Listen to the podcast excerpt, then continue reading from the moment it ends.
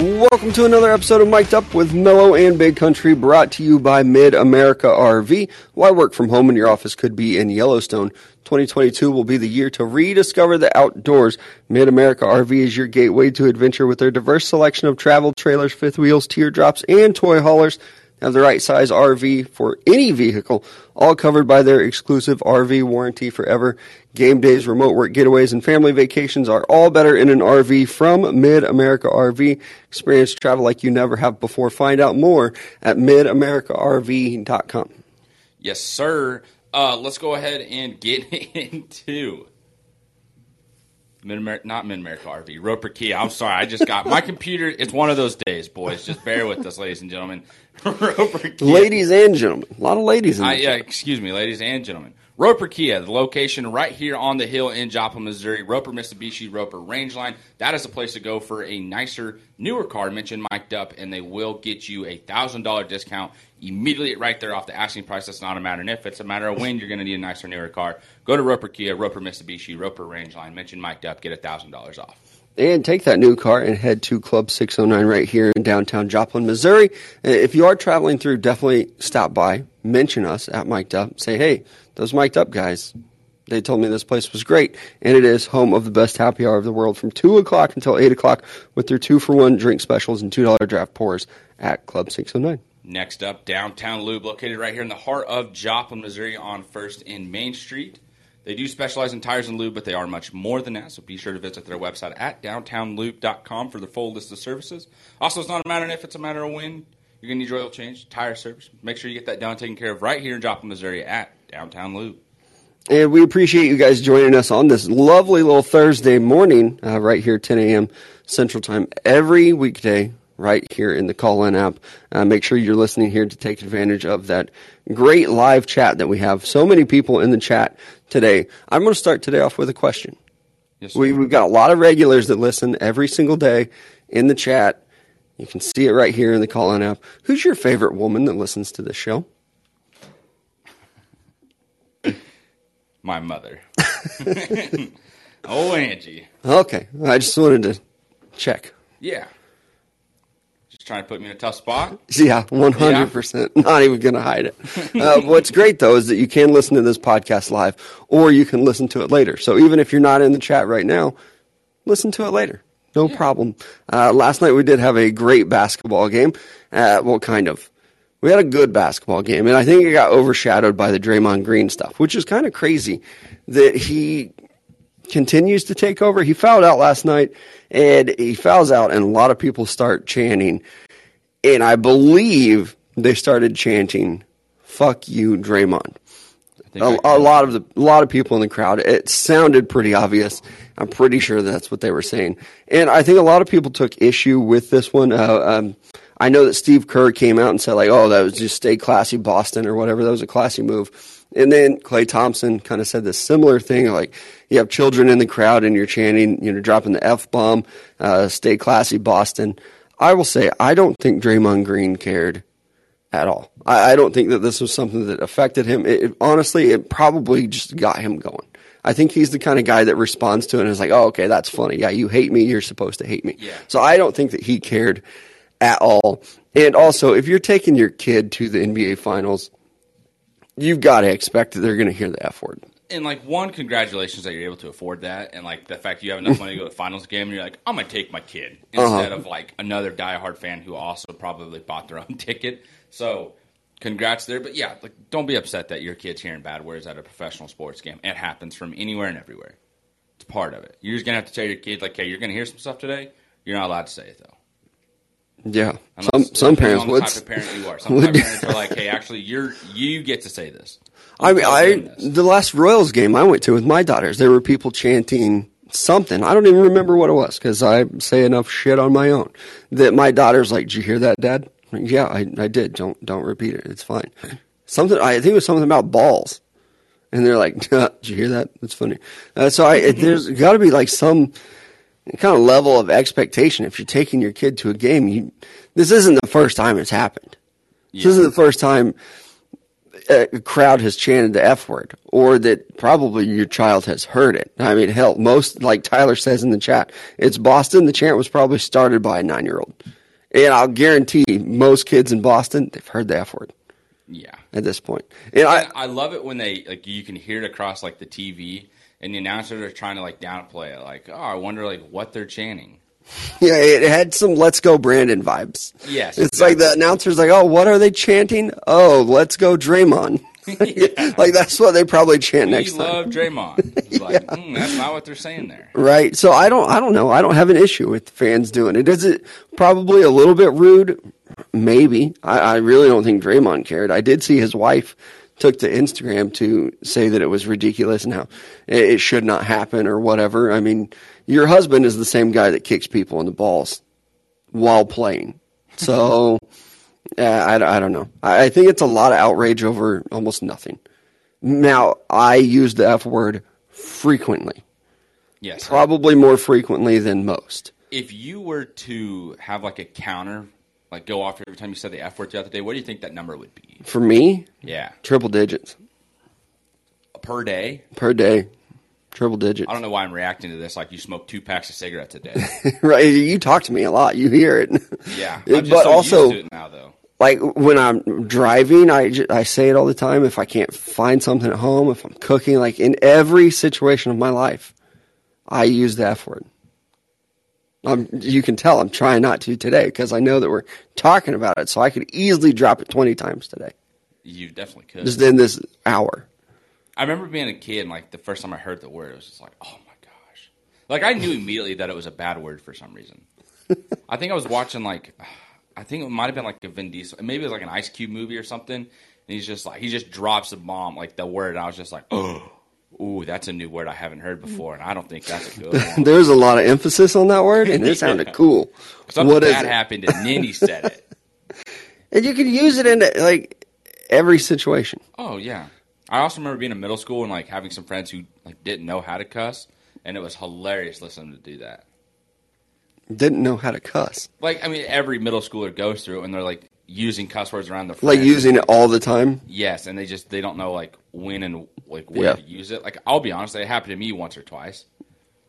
But it was like with ass and shit, and I somehow like got it mixed up. Like, you know how I am. You're no way. I talk for a living. You know, I got my words mixed up.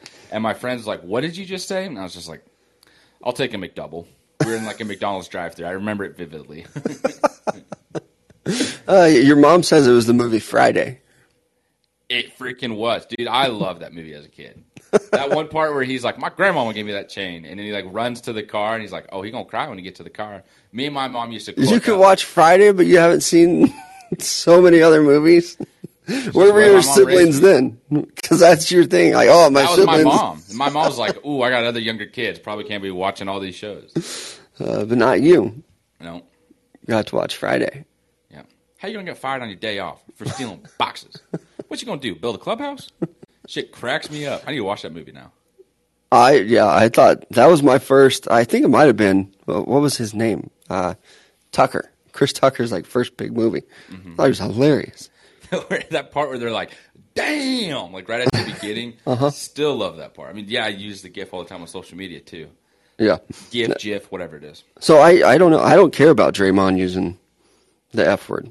I don't care, and I don't care that it got chanted at him either. And the fact that like some people are upset that he went and did a podcast immediately after the game. Yes. What else do you want him to do? Like that might be. Yeah, a good he even said that. Like I get back to the hotel room. What do you want me to do? And for a professional athlete, sad about a loss. Yeah, I'm sure that there's like that time where it takes your brain to stop for you to actually calm down to go to sleep. Might as well just fire off a podcast for a little bit. And again, like he's going to get his appropriate amount of rest. He's probably still sleeping. Yeah. And he's going to wake up and get prepared for the game whenever it is. Like, is it what, Saturday they play again? Or is Friday, it Friday? 9 p.m. Eastern. It's going to be another late game. Another 8 p.m. start for us here. I did stay up for the entire game last night. The Klay Thompson stuff, though, I mean, I've seen people already sharing tweets of when the Cavs played the Warriors, and like some lady yells out that LeBron is a pussy-ass bitch. But it's like, oh, say the F word. San Francisco fans would never be disrespectful. Yeah. It's like, what? Didn't that, because that got him to turn around too, didn't it? Where yeah. He was just like, what? And the security guard's like, hey, watch your mouth, lady. Yeah. And then LeBron stops like, a lady said that to me? So, like, every fan base has it. It's not like this is just Boston being like, oh, it's Boston. Look at him using the F word. Like, it's everywhere. It's sports. It's going to happen. So, yep. So you didn't watch the whole game last night. I started watching it about the middle of the third quarter because I was trying to get Top Gun in for the third time this week. Is that what you call it? The person I was watching it with was stayed awake this time. Oh. Yeah, Top Gun's a good movie. It's not a 3 times in 1 week good of a movie, but finally did it. So then, like, once that movie ended, I was like, all right, I'm going to watch the finals. Here we go. Started third quarter, and I was like, all right, Boston's off to, like, a slow start, but I didn't feel like it was as slow as it was the first 2 games.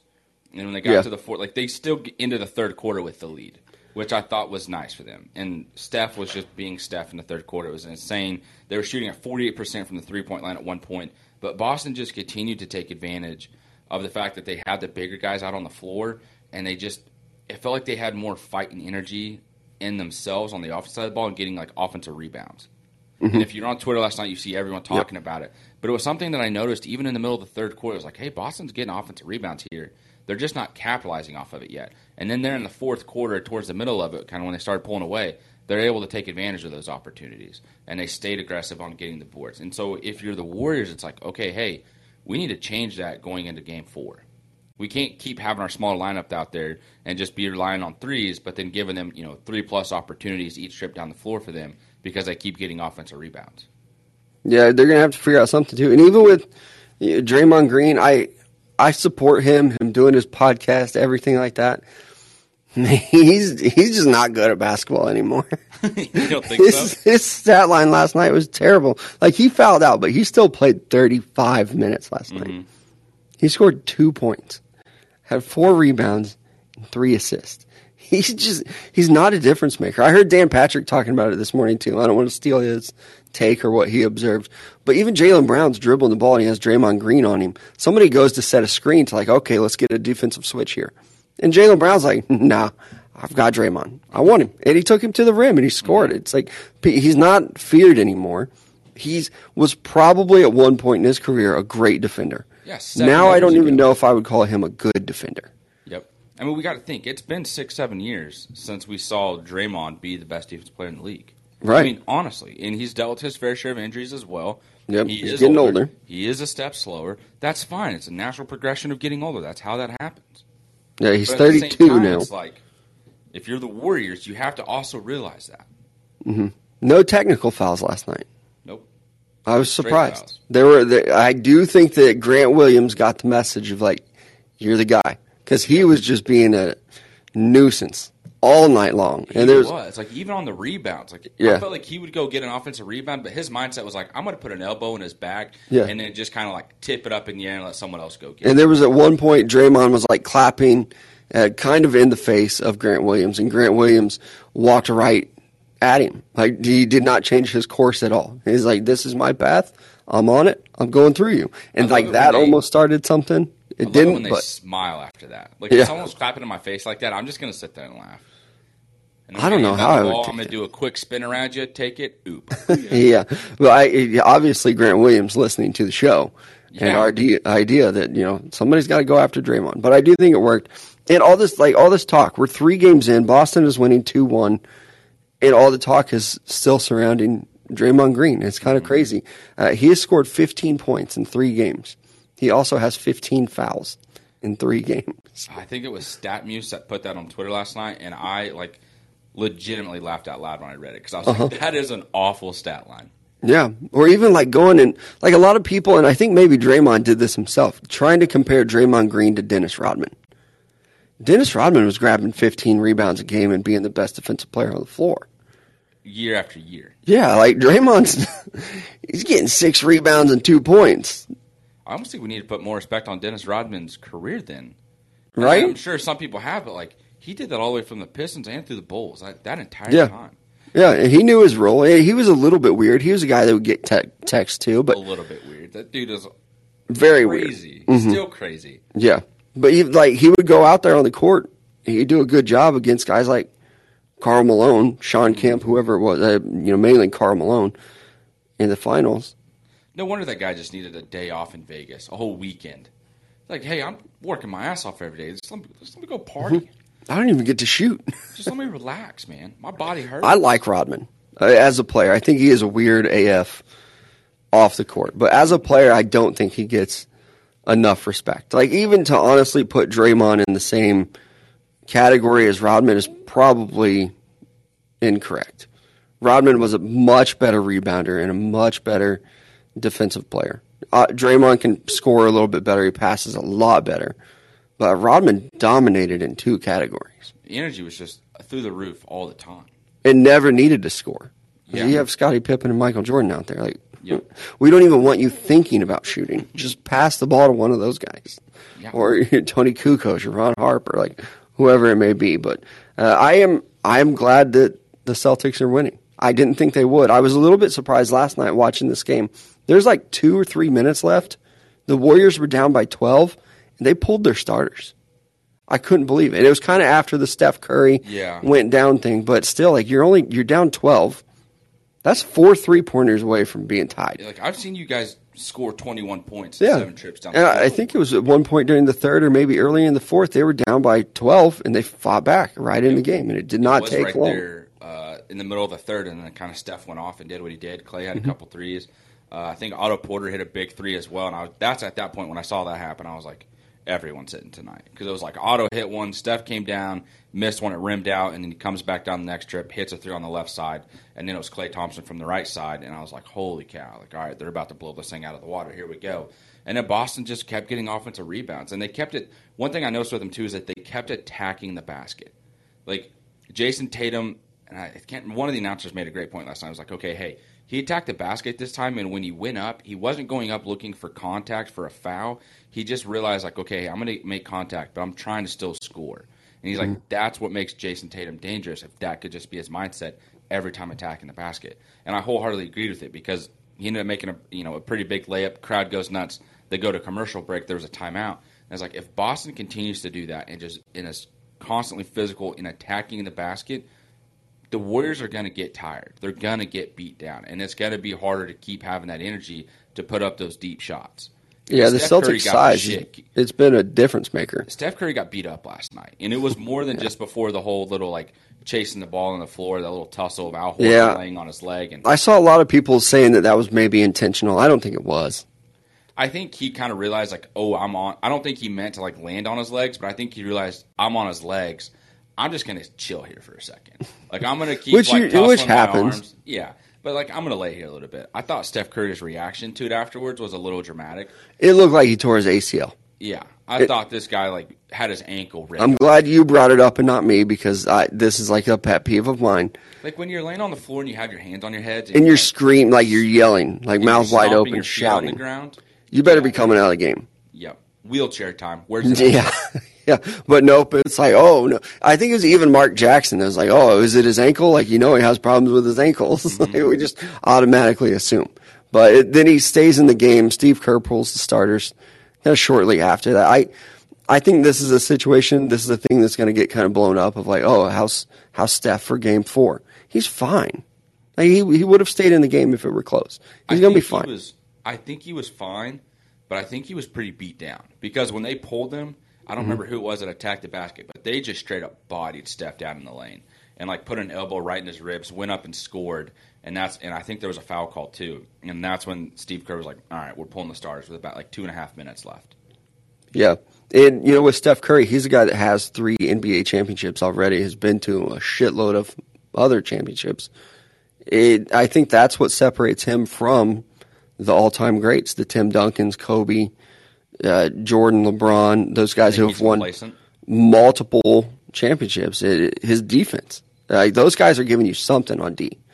Might not be great, but, honestly, like, all of them pretty solid. Then there's Steph Curry, who it's like, ugh, you're going to guard Marcus Smart tonight. Yeah. Like, let's put you over there because you are a liability on defense. When in the world did Marcus Smart, Defensive Player of the Year, become like a sharpshooter from outside?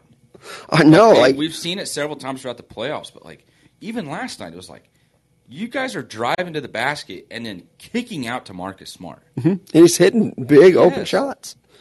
Even last night, he had like 20-some points, I thought. 24 points. What, three threes? Four threes? Three of them. Yeah. Went 3 of 7. Not bad shooting last night. But he has kind of stepped up. And I tweeted a while back that I thought Marcus Smart was maybe a little bit underrated. Mm-hmm. And then he went on to have an absolute terrible night the rest of the night. But now he is kind of fighting back. I think he's underrated offensively.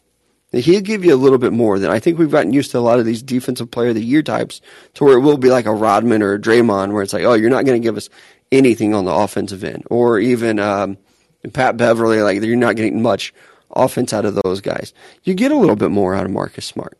And he has come up big. And I do think that tertiary star for the Celtics, you got to have one every night. Like Jalen, he's going to get his. Tatum going to get his. You need that third guy to kind of step up, hit big shots. Whether it's Al Horford, Marcus Smart, Derek White, you need that third guy, and they get it once again with Marcus Smart. Absolutely. And I think it's one of those deals, like you said, that you need that tertiary player to step up for the Boston. Good word. That's a good one. It's a new one.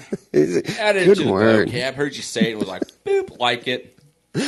Give it a little favorite. A little word of the day. Tertiary. Don't ask me to spell it, but I can say it. Right? Good word. Yeah, I'm looking forward to it. I even said yesterday, like, I don't really care. I think the Warriors might just sweep the rest of the series. I was wrong.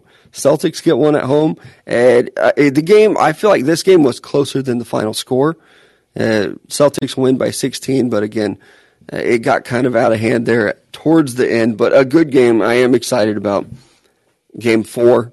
I am still very much so rooting for the Celtics. I do think that Jaylen Brown probably the MVP if this trend continues. Now, Jason Tatum could come out and take over the games. He hasn't taken over the games the way that I thought he would. That's what I was going to say. Like, I want to see him do that. Until then, I think it is going to be Jaylen Brown. Because Jaylen Brown, I mean, he had some good plays defensively last night, too. We all saw the big block that he had. I believe it was on Klay Thompson attacking the left side of the basket. Yeah. And I was like, man, that was like a huge momentum-changing play for Boston to where it felt like it kind of sealed the mindset of we've won this basketball game. Yeah. Like, that was just like the huge swing for me watching it. And so if you're Jason Tatum, like, don't play out of your game, but you got to hit more shots. Like, you're 9 of 23 from the field. We got to be a little bit more consistent. Yeah, you got to be a little more efficient. Several layups as well. Those go down. I don't know, maybe you dropped 36 last night. Mm-hmm. And I think in these last let's just say, assuming the Celtics win the next 2 games, if Tatum does come out and drop 30 and a couple, or 30 and 28, something like that, he's got an easier path. He's got that better name recognition. Like the NBA, the voters, they want Jason Tatum to win that award. Mm-hmm. It might be Jaylen Brown that does it and deserves it, but people want Jason Tatum to do it. Did you see the post-game interview that Jason Tatum had where they told them, I can't remember who the reporter was, so excuse me, had pretty much just told them, like, hey, you guys are the first team to have 3 players score 20 points and have over 5 assists since, like, 1983 or something like that when it was the Lakers with Kareem Abdul-Jabbar, Magic Johnson. There was one other player that slipped on my mind. James Worthy? Yes. And Jason Tatum goes, oh, wow, that's cool. That was way before my time. I was born in 98. And the reporter's like, damn, oh, 98? My gosh. Yeah. That dude's 3 years younger than me. Like, that hit me last night. I was like, that dude's a stud. I've reached the point where it's like, there are guys that are young. Like, it's like watching, like, my little brother's class just be, like, dominating at sports. I'm like, you guys are freaking better than we were. Like, that's just a weird feeling. I've now reached that point of being an adult where it's like, there are guys younger than me who are so much more talented than people my age. It's a little different. That makes sense. It's weird, too. You're probably getting into the age mid-20s or so, where you're also like, man, I'm rooting for a kid. Yes, that's exactly what I'm trying to say, yeah. Yeah, like just, some young kid. Or even like, for me, it was surreal when we went to Dallas and we're looking at some of these guys play football, the Evan Neal types. And like, man, he's 21 years old. This is a child, but he's a massive individual, but he's 21. I know that he probably thinks, like, oh, I'm a grown-ass man, which he is. But, like these 21-year-old kids, these are who you're rooting for, like through the draft process. Or like Chet Holmgren. He's like 19, 20 years old, And you got people just rooting for him. Like, he's the next biggest thing. And it's just kind of wild that you do that. But I do think that you're going through that point in, like, your life. Because I remember doing it, too. Of like, oh, I'm rooting for this guy, and he's super young. Or even now, like Patrick Mahomes. He's pretty – what is he? He's 26. Me and Patrick Mahomes are the same age. Mm-hmm. And I know, like, I've made jokes about it before because that dude got paid $500 million on a contract that same summer. I got my own one-bedroom apartment. Me and Patrick were just doing it alive. Patrick's living his dream in the NFL. I'm living my dream of getting to do a podcast and a radio show. Exactly. Look at us. Same age, living our dreams, man. One of us getting paid more than the other. A little bit more than. Even Bryce puts it in the chat. Seeing some of these college football players, and they look like babies. They do. Like, once, like, you don't get to see, like, their face really until they get drafted, or seeing some of them in person. Mm-hmm. It's like, oh man, you are a kid. Like seeing, I know we talked about it when we went to the O-line masterminds back in February, January, mm-hmm. and seeing like Evan Neal and Charles Cross and Trevor Penning, and you're just like, I'm older than you, but you also look young. Trevor Penning looks old. He wasn't one where I was like, oh, you look like a kid. When I got close, because I almost accidentally bumped into him at the beginning because that would have been bad for you. Coming around the corner, huh?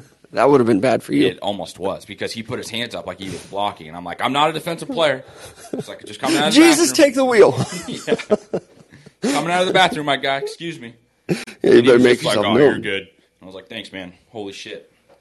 That was also my first time like being like that close to it, like an NFL offensive lineman where you're 6'6", 325 pounds, and I was like, whoa. Shit. Yeah. Some of those offensive linemen, it is like, because Evan Neal is the one that I keep going back to. He looks like a kid, mm-hmm. like in the face. Like, it looks like he needs to do like some maturing. He doesn't have like this big bushy beard or anything like that some of these dudes have. He looks like a kid, but he's 6'7", 360 pounds. And like you see him at like 6'7", 320 pounds, and you're just like, there's no way you weigh 320 some pounds.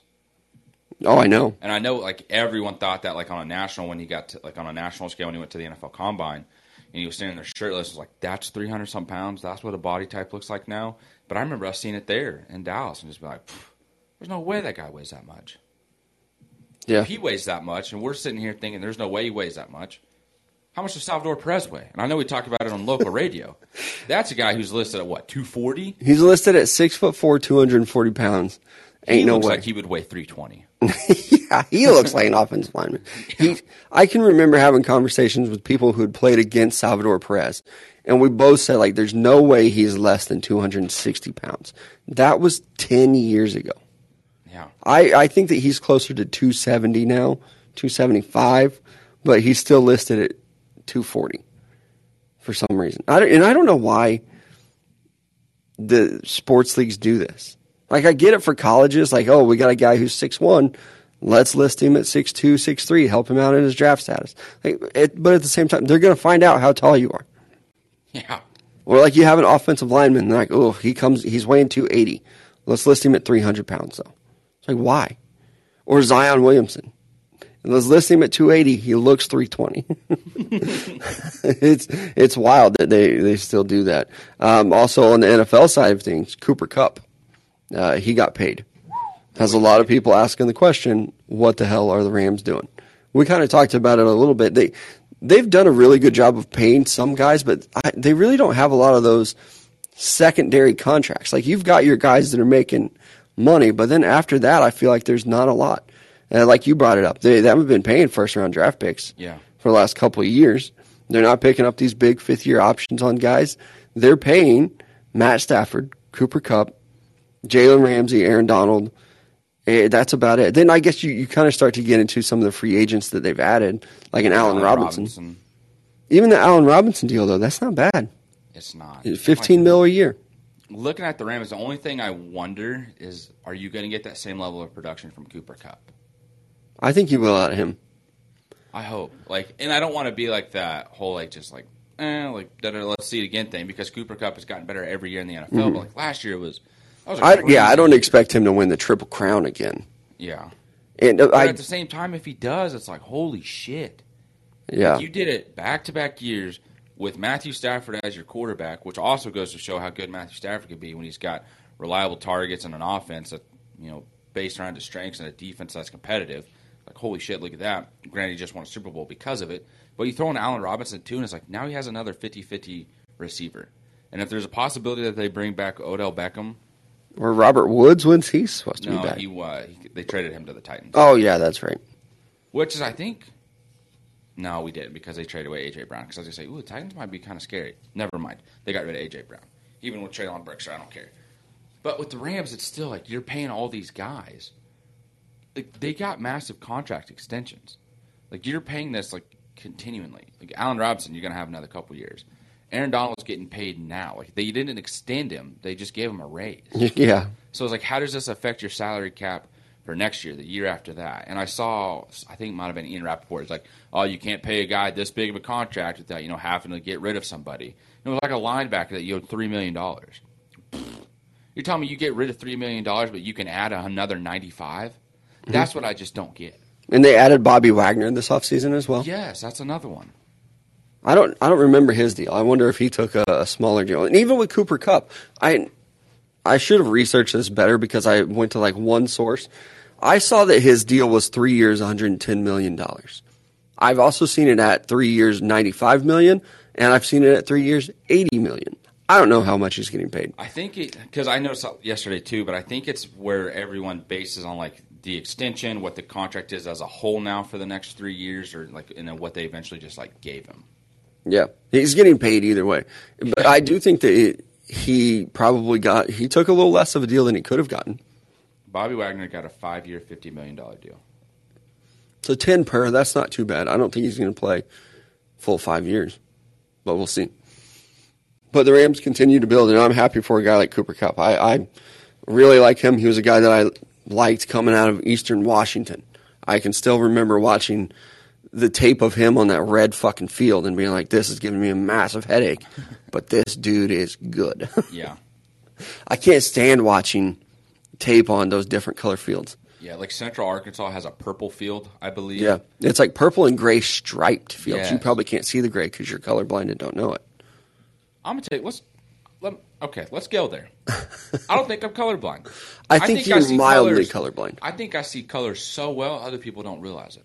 They don't be like, damn. You see colors so well, you didn't see the gray on that field? I saw the gray on the field. Okay. Because it's like the multi-stripe. Yeah. It's like purple, gray, purple, gray, purple, gray. Yeah. The reason I said it, because like, I remember I got a couch one time, and I was like, why in the world are we getting a green couch? This is ugly. This is a hideous couch. And I'm like, this is gray. And I was like, nah, there's some green-ass tint in that couch. And then once my sister got there, she looked at it. She's like, it's a gray couch, but there's some green tint. And I was like, thank you. Your car had some purple tint in it. I thought you had a purple car. Yeah, it was navy blue. You're like a referee in basketball where there's a purple team, but they still call them blue.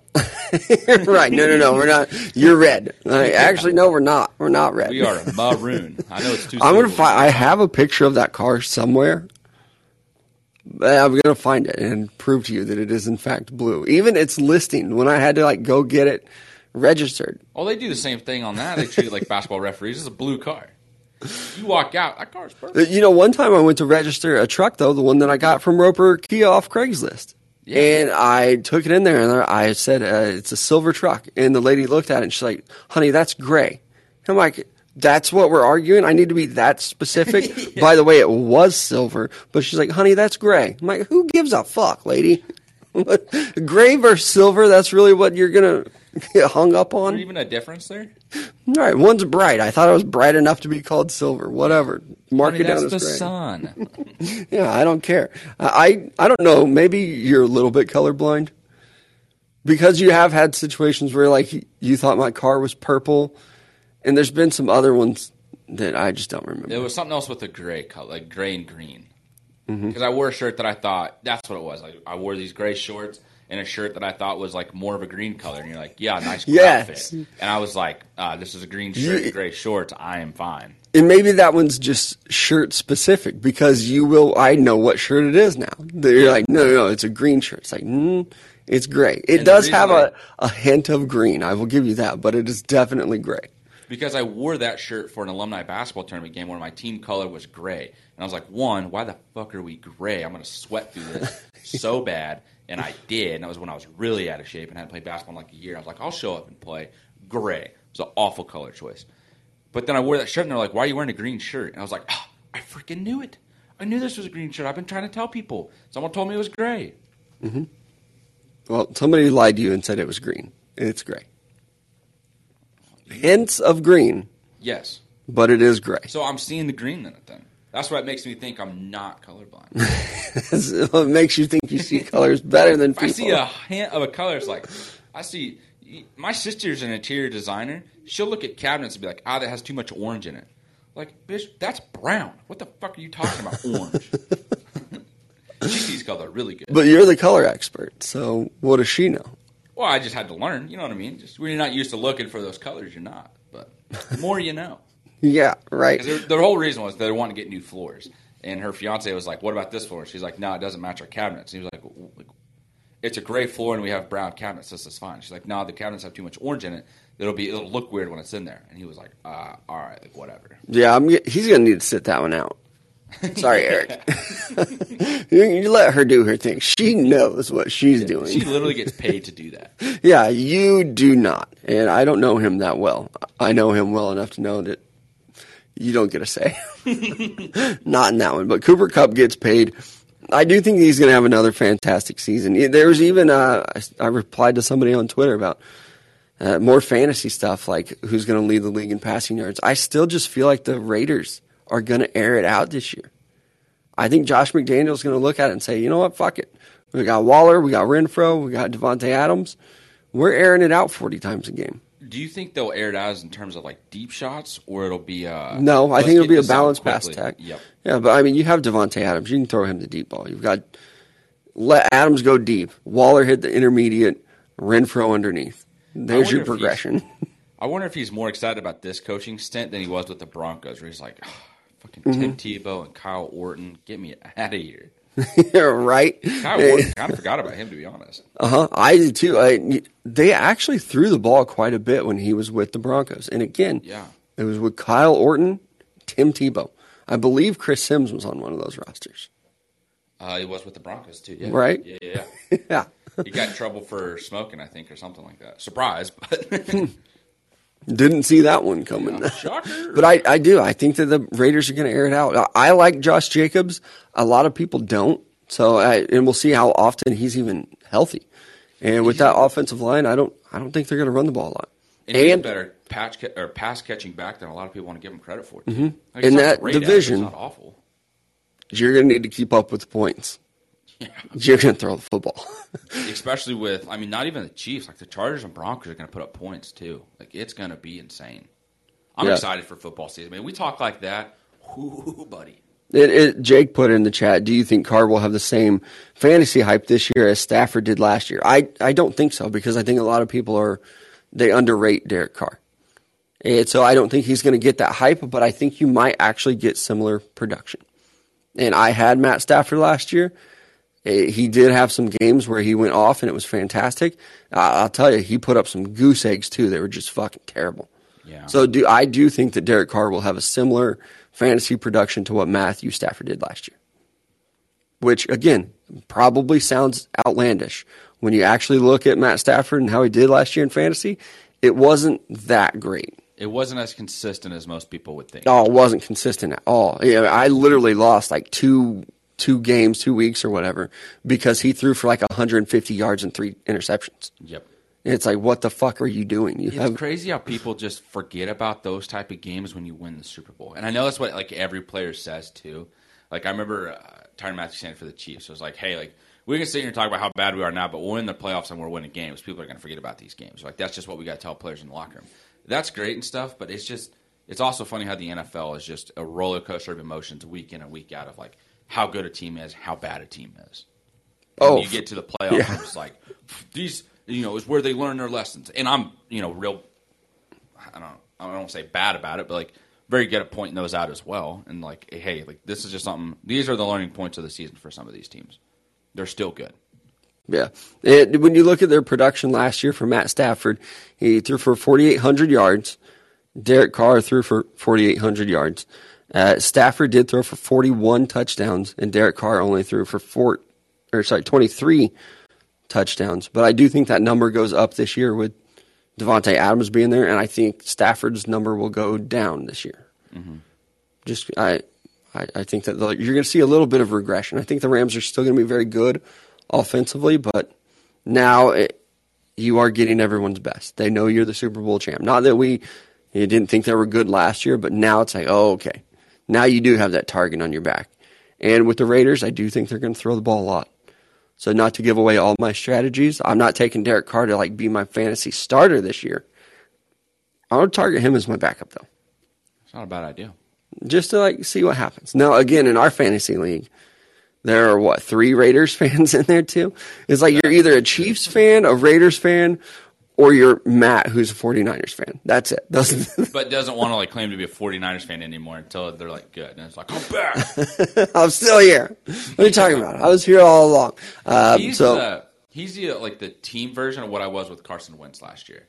Where, I'm rooting for him, and then it's when they do bad, it's man, just kind of hiding away. But when they're good, it's I love Carson Wentz. That is definitely you. I'm still waiting for you to start it up this year. I'm not. No, I'm done. I've hopped off the train, hopped on my horse. We're out, dude. Yeah, even if he comes out and he does 3 touchdowns week one? Nope. I rode the horse ahead to the bridge that they were getting ready to cross and lined it up with dynamite and blew it up. So it's just going to eventually what I think is going to happen. Yeah. Do you have any fantasy sleepers that you've thought of so far? Not that we prepared to talk about this today. No, I think Albert O for the Broncos is maybe a tight end to keep an eye on because... You love them Broncos tight ends. Funny guy. Just because I thought Noah Fant would be the one to go off last year, but he's done with those injuries. But Albert O has been kind of the sneaky guy that's gotten the touches and the looks. And now I know Russell Wilson doesn't usually go after the whole tight end, doesn't like to throw him the ball a lot. But at the same time, I just think that offense is going to be so dangerous to where Albert O is going to be kind of that forgotten guy for a little bit. And I'm not thinking he's going to put up huge numbers, but he's definitely something to keep an eye on later in rounds to be there's a possibility that guy's getting touches throughout the season. I'll tell you one guy that I am going to be very low on this year, and it might come back to burn me, is Joe Burrow. I don't think that fantasy-wise, I don't know if he should be a starter. I don't think he will be. Yeah. Yeah, I agree with you, actually. I think we're going to see a big regression from him. That offensive line, I don't think it got much better. Again, didn't prepare to talk about the Bengals or fantasy football today, but I do think that that's another team where that target on your back is going to really come out to affect them. I love Jamar Chase, love T. Higgins, Tyler Boyd even, but I still question that offensive line. So, and again, having that target on your back, playing in the AFC North, defenses are going to be tough. I question anything with the Steelers, on that, any offensive player from the Steelers. Yeah, especially if Kenny Pickett starting. Yeah, if it works out for him, that's great. If Kenny Pickett has a good season, if you got any of those Steelers options, good, that worked out for you. But that is a massive risk. One player that I do think though that I have my eye on and kind of hoping to maybe get in round one or early round two, depending on where I'm picking at. Javonte Williams, running back for the Broncos. Yeah. He was someone I was high on a little bit last year. Hey, you a Broncos fan or what? I like what the Broncos have done. The last couple years in the draft, you've heard me talk about it. I like their defense. I like their offense. You draft, at quarterback, I got my eye on Russell Wilson. And no, I've probably just go ahead and Russell snag enough. Yeah. Cortland Sutton, that receiver too. I'm going quarterback early in round one, though. If I'm pick one, if I somehow land that, I'm taking Patrick Mahomes this year. I'm not doing the whole trick you so I can get Christian. I am taking Patrick Mahomes. If I am pick 2 or 3, I am taking Patrick Mahomes. If I am pick 7 or 8 and Patrick Mahomes is there, I am taking him. Last year we did our draft order based on standing, so I'm picking at 11. So I just got to sit and wait, see who's there. I don't know where I finished at this year because our playoffs confused me. But here's my thing. I say this, I'm taking Patrick Mahomes. I also have a rule that I don't take any Chiefs players because if something happens, take any? I don't want to feel guilty that, I drafted this player and now they're injured because that has been my luck the last 4 years in our league. So I will probably switch that. Justin Herbert. Really? The dude passes the ball like crazy. Good weapons over there. Yeah. passes the ball a ton. He was league leaders in passing yards last year as well. He's at the top week in and week out. Mm-hmm. Yeah, Austin Eckler's another guy that gets slept on too because he doesn't have a lot of rushing yards. Yeah, but I think in our league, I don't think he was drafted in the first round. I think he was a second round running back type guy. But I mean, he does a good job every year too. I think it is kind of safe to say if you've picked up what we're dropping here, AFC West is going to be pretty safe to take some of their fantasy. What about anything in the NFC East? Anything to be excited about there? Dak Prescott, what are your thoughts on him as a fantasy quarterback this next season? Lost Amari Cooper, but still got CeeDee Lamb. Yeah, I like Dak, especially talking fantasy football over real football. He's going to give you a couple yards on the ground. How'd Kyler Murray end up doing last year in fantasy? I think he placed up to the top. I don't remember. I remember talking about him a lot of and we, I think it's safe to say, do not. But I would stay away from Kyler Murray. I think this is the second or third year in a row that I've said that. I don't trust his durability. Last year, it was true. Yeah. Because, he starts off strong. Another guy, though, fantasy quarterback, Jalen Hurts. I'm excited to see what he could do. Ooh. I'm going to start, my little sleeper list right here. Yeah. Yeah. Jalen Hurts is going to be a quarterback to keep an eye on as well. It gets you some points on the ground. And I do root for him. And they added to the offense as well. You brought A.J. Brown in. Jalen Hurts wants to throw up a jump ball to him. A.J. Brown's most likely coming down. And Devontae Smith. Yep. Being there, too. They've got some good receivers as well. Fantasy football season right around the corner. A lot of people do their dynasty stuff. I've never played in a dynasty league. I haven't either. I've been asked a couple times, but I just don't want to do dynasty because I feel like that's a year-round process. And with fantasy football, I end up finding myself in about 5 or 6 leagues anyways, where it's all right, by week 7, I'm just burnt out on which league is doing well and what lineup I have in and what trades I want to do. I think I'm just going to do 3 leagues max this year, and I'm just going to have to tell people no. Yeah. Yep, same. Especially if you're doing buy-in leagues and stuff like that. Yeah. I will say one thing with me and mobile quarterbacks, it feels like there's a lot of boom and bust for that. Even Jake again said he had Kyler last year. He was probably a top 7, but man, when he had bad games, they were bad. And that's kind of how I feel about these mobile quarterbacks. It's you're counting on them to get 50-plus rushing yards every game or something like that, and it just doesn't happen a lot. So I don't know. I would like to take the safer guys, the Matt Stafford types, Aaron Rodgers, that I don't care if you get rushing yards. I want you to throw for 40 touchdowns. Yeah. So I don't know. In our league, it pays off. I'm sure that in other people's leagues, it is a big advantage to have those mobile quarterbacks. But I've had success over the last couple of years. I never take a mobile quarterback. Yeah. Who's your quarterback last year, Matthew Stafford? Matt Stafford. Who was it the year before? Tom Brady. And you've won back-to-back years? I've been in the championship back-to-back years. Who won this last year then? I don't remember. Oh, our friend Hayden.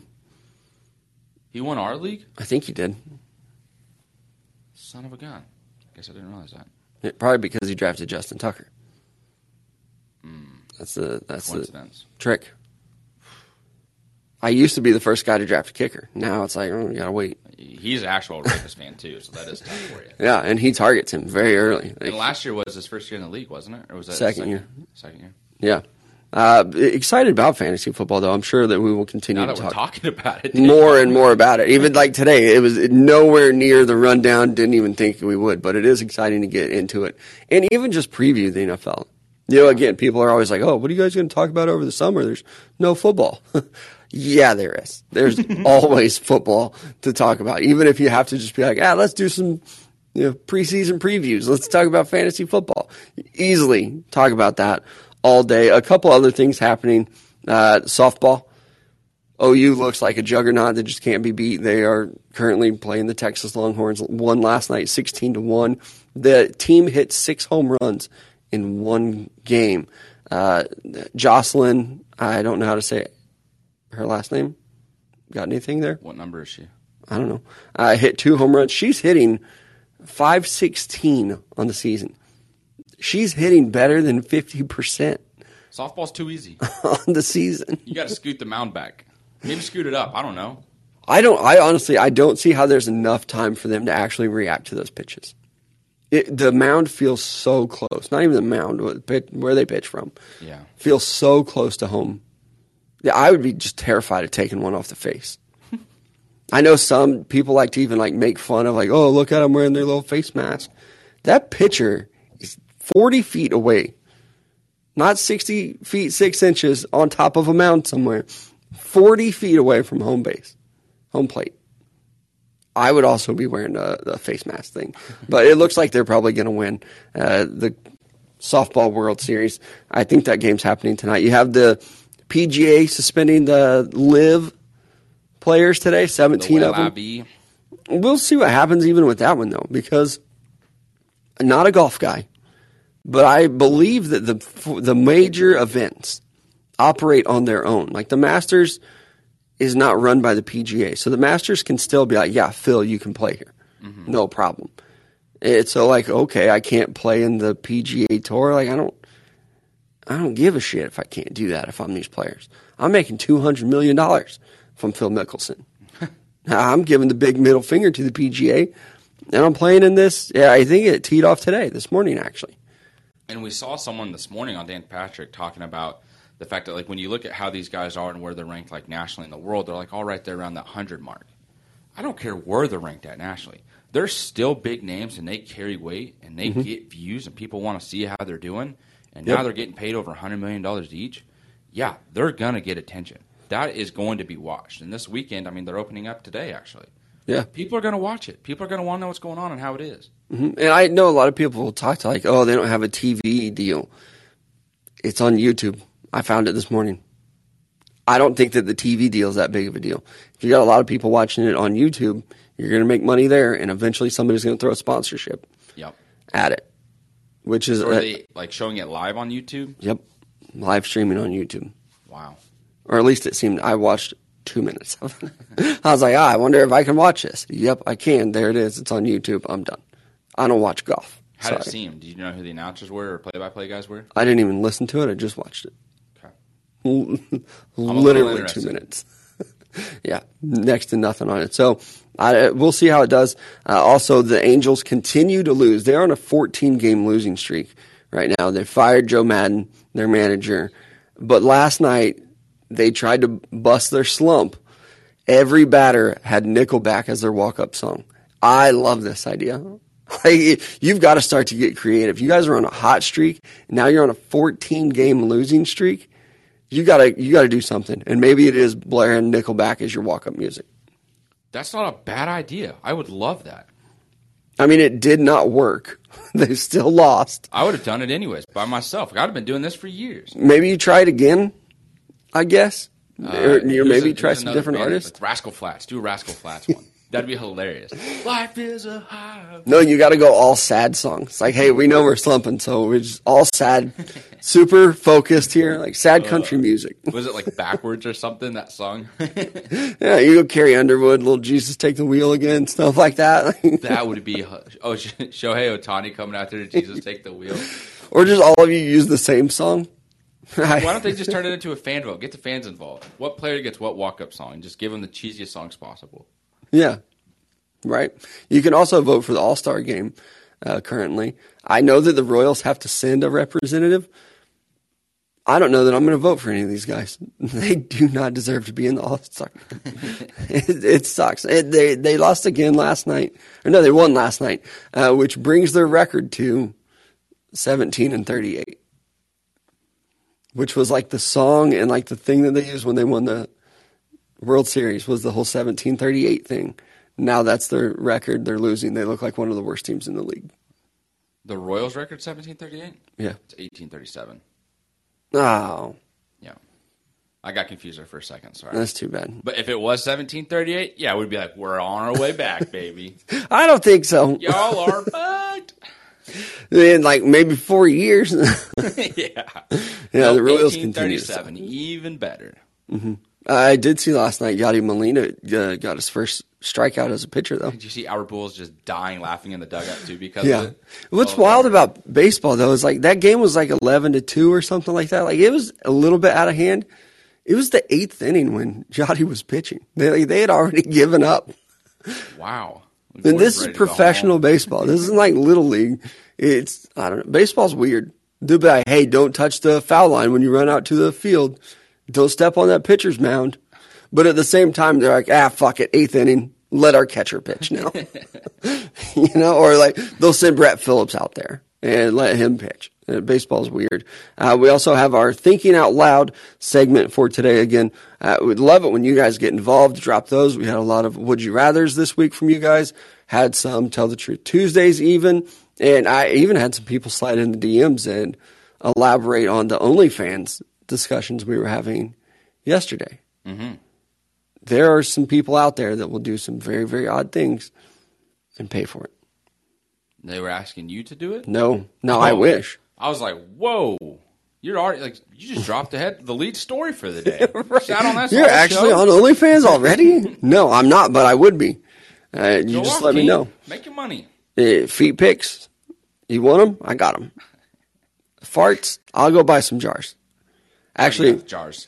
I was going to say, yeah, I make moonshine too. So like, I've already got some jars. Oh, loaded and ready to go. DMs are open. The Thinking Out Loud segment that we do every Thursday, though, I do love when you guys get involved.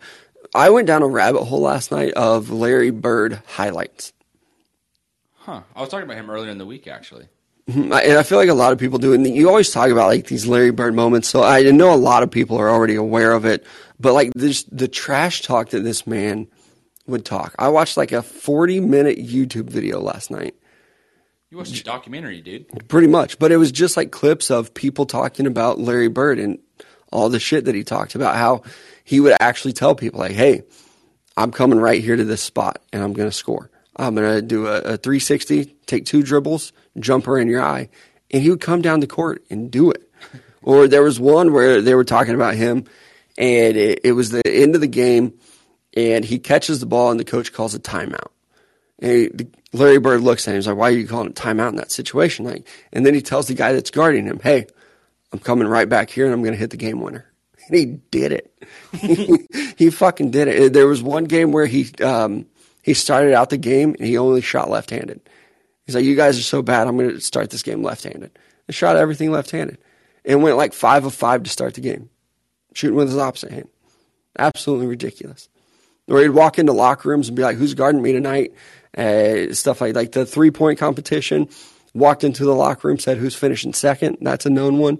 One that I learned last night, though, is that he would talk to players and be like, why do you have this white guy guarding me?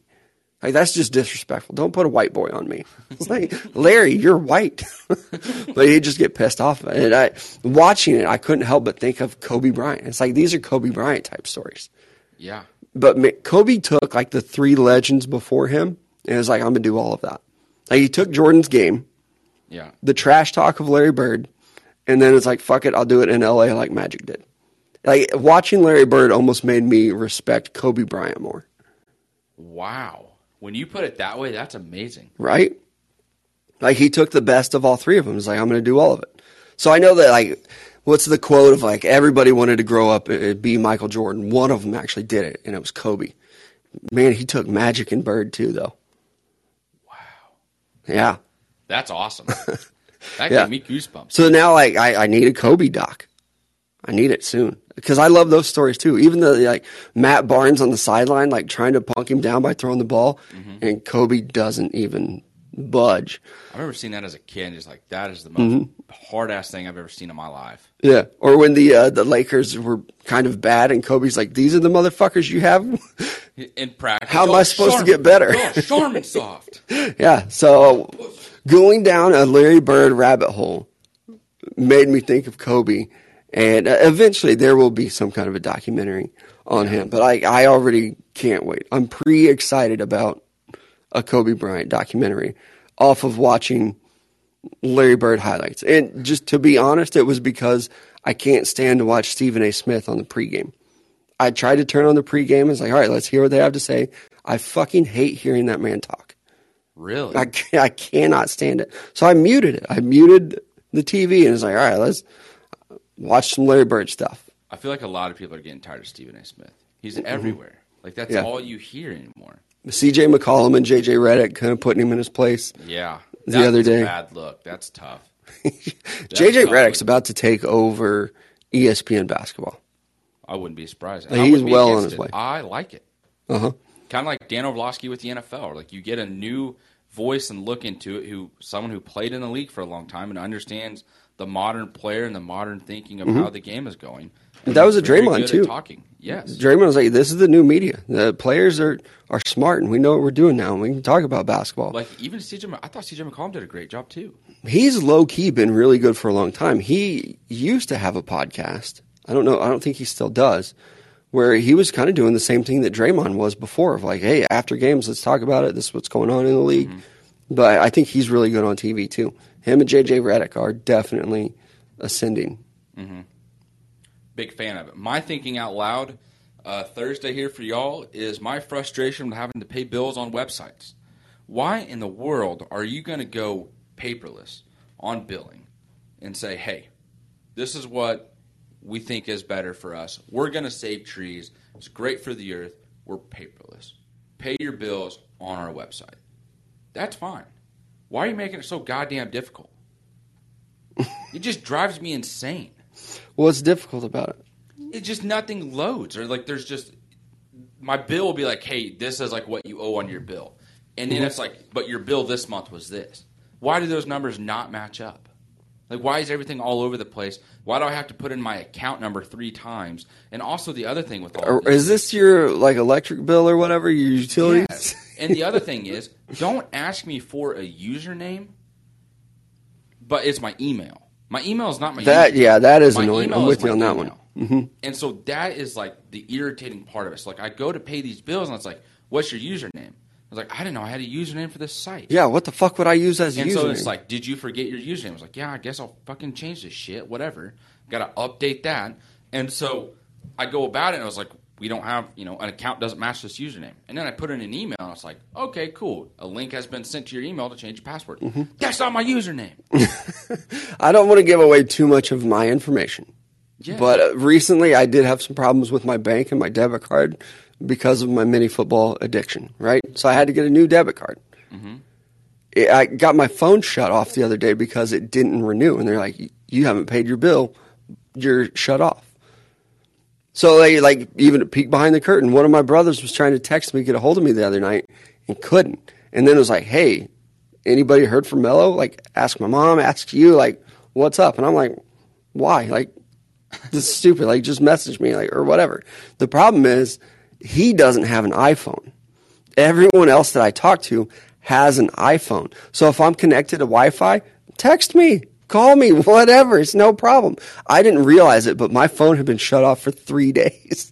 What? 3 days. You remember that, like last week. It's like, oh, people are trying to get a hold of you. But because he doesn't have an iPhone, he was the only person that couldn't get a hold of me. It was shut off for 3 days. But your phone was just functioning off of Wi-Fi? Because I'm always here or I'm at home. Like, I wasn't out anywhere. I didn't notice. No, I'm listening to that. It's like, why the fuck am I paying a phone bill? I'm going to be Wi-Fi. That's kind of what I was thinking, too. It's like, why don't we just all go to Apple Wi-Fi? But now when I was like, if I was out, and what I finally noticed it because I was driving home and I was trying to listen to music and it wouldn't work. And I'm like, why will this not work? Why is Spotify down or whatever? Mm-hmm. And then it's like, oh, Instagram's not working while I'm driving. And then I realized like, oh, shit, he couldn't get a hold of me the other day. None of this is working. And then it hit me like, oh, my debit card expired or I had to get a new one or whatever. And then it was because I had not paid my bill because they didn't update my debit card. So that's been a pain in the ass. So the whole like paying bills online, I kind of get it. And it's just like, it's just so frustrating to do that. Or like if you buy something through like a web, like I have a Kohl's card, like Kohl's Cash, right? And so it's like I'll go get some clothes or something. You save 15% today if you sign up. Exactly. So I signed up and I was like, okay, hey, like you have a $50 bill or whatnot, yada yada yada. I was like, all right, I'll pay it and get some like more discounts and rewards through the Kohl's card. Yeah, the website one never remembers my username or password, so I have to have that separately written somewhere. And it's just like I'll use the same password and it'll be like wrong password. It's like they want me to create a new one, or the website that I go to is not the same as the whole like pay my bill and Kohl's, like they're separate entities. Yeah, make it one and update the freaking site. I don't need some dinosaur website where I got to go pay this bill. It's ridiculous. Yeah, And here's a tip for the folks. Don't use your work email to sign up for stuff like that, even as if that's your primary email, because I tell you, I had so many things with my teacher email that when I stopped teaching and they just deleted that email account, I had to spend like months re-signing up for stuff. And I would go to like click on like, oh, I lost my password or whatever. Like, it's fine. We'll send you an email. It's like, funny thing about that email is that doesn't work anymore either. So it's like I had to go through all this hassle of putting in new emails and stuff like that.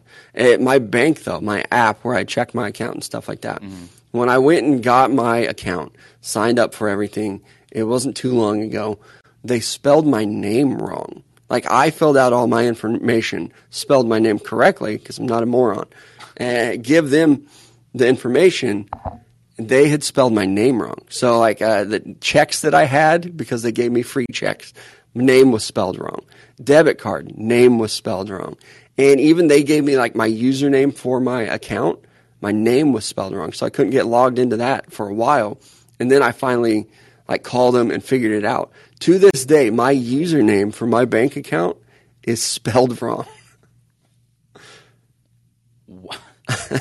Have you gotten it fixed? Good luck hacking me. My name's not even spelled right on the account. You're going to have some idiot who's trying to hack and accidentally spell the name. Everything else is right now. Like the name, yeah, the name on the account is correct. Checks, debit card, everything else is fine. But still, if I log in online, my name is spelled incorrectly. That would be, yeah. Paying bills online, I get it. It's tough sometimes. Username for you, is it Colt McCoy 12 still? It might be now, shit. That's not my username, that's my password. All right, that's it for us today, though. We appreciate you guys joining us. We love when you share out the episode. That's always great. I've been retweeting those. We appreciate you trying to help us grow this thing. We appreciate the people of Call-In letting us do it. That's it, though. We will be back tomorrow right here in the Call-In app. 10 a.m. Central Time every weekday. We'll talk to you guys tomorrow.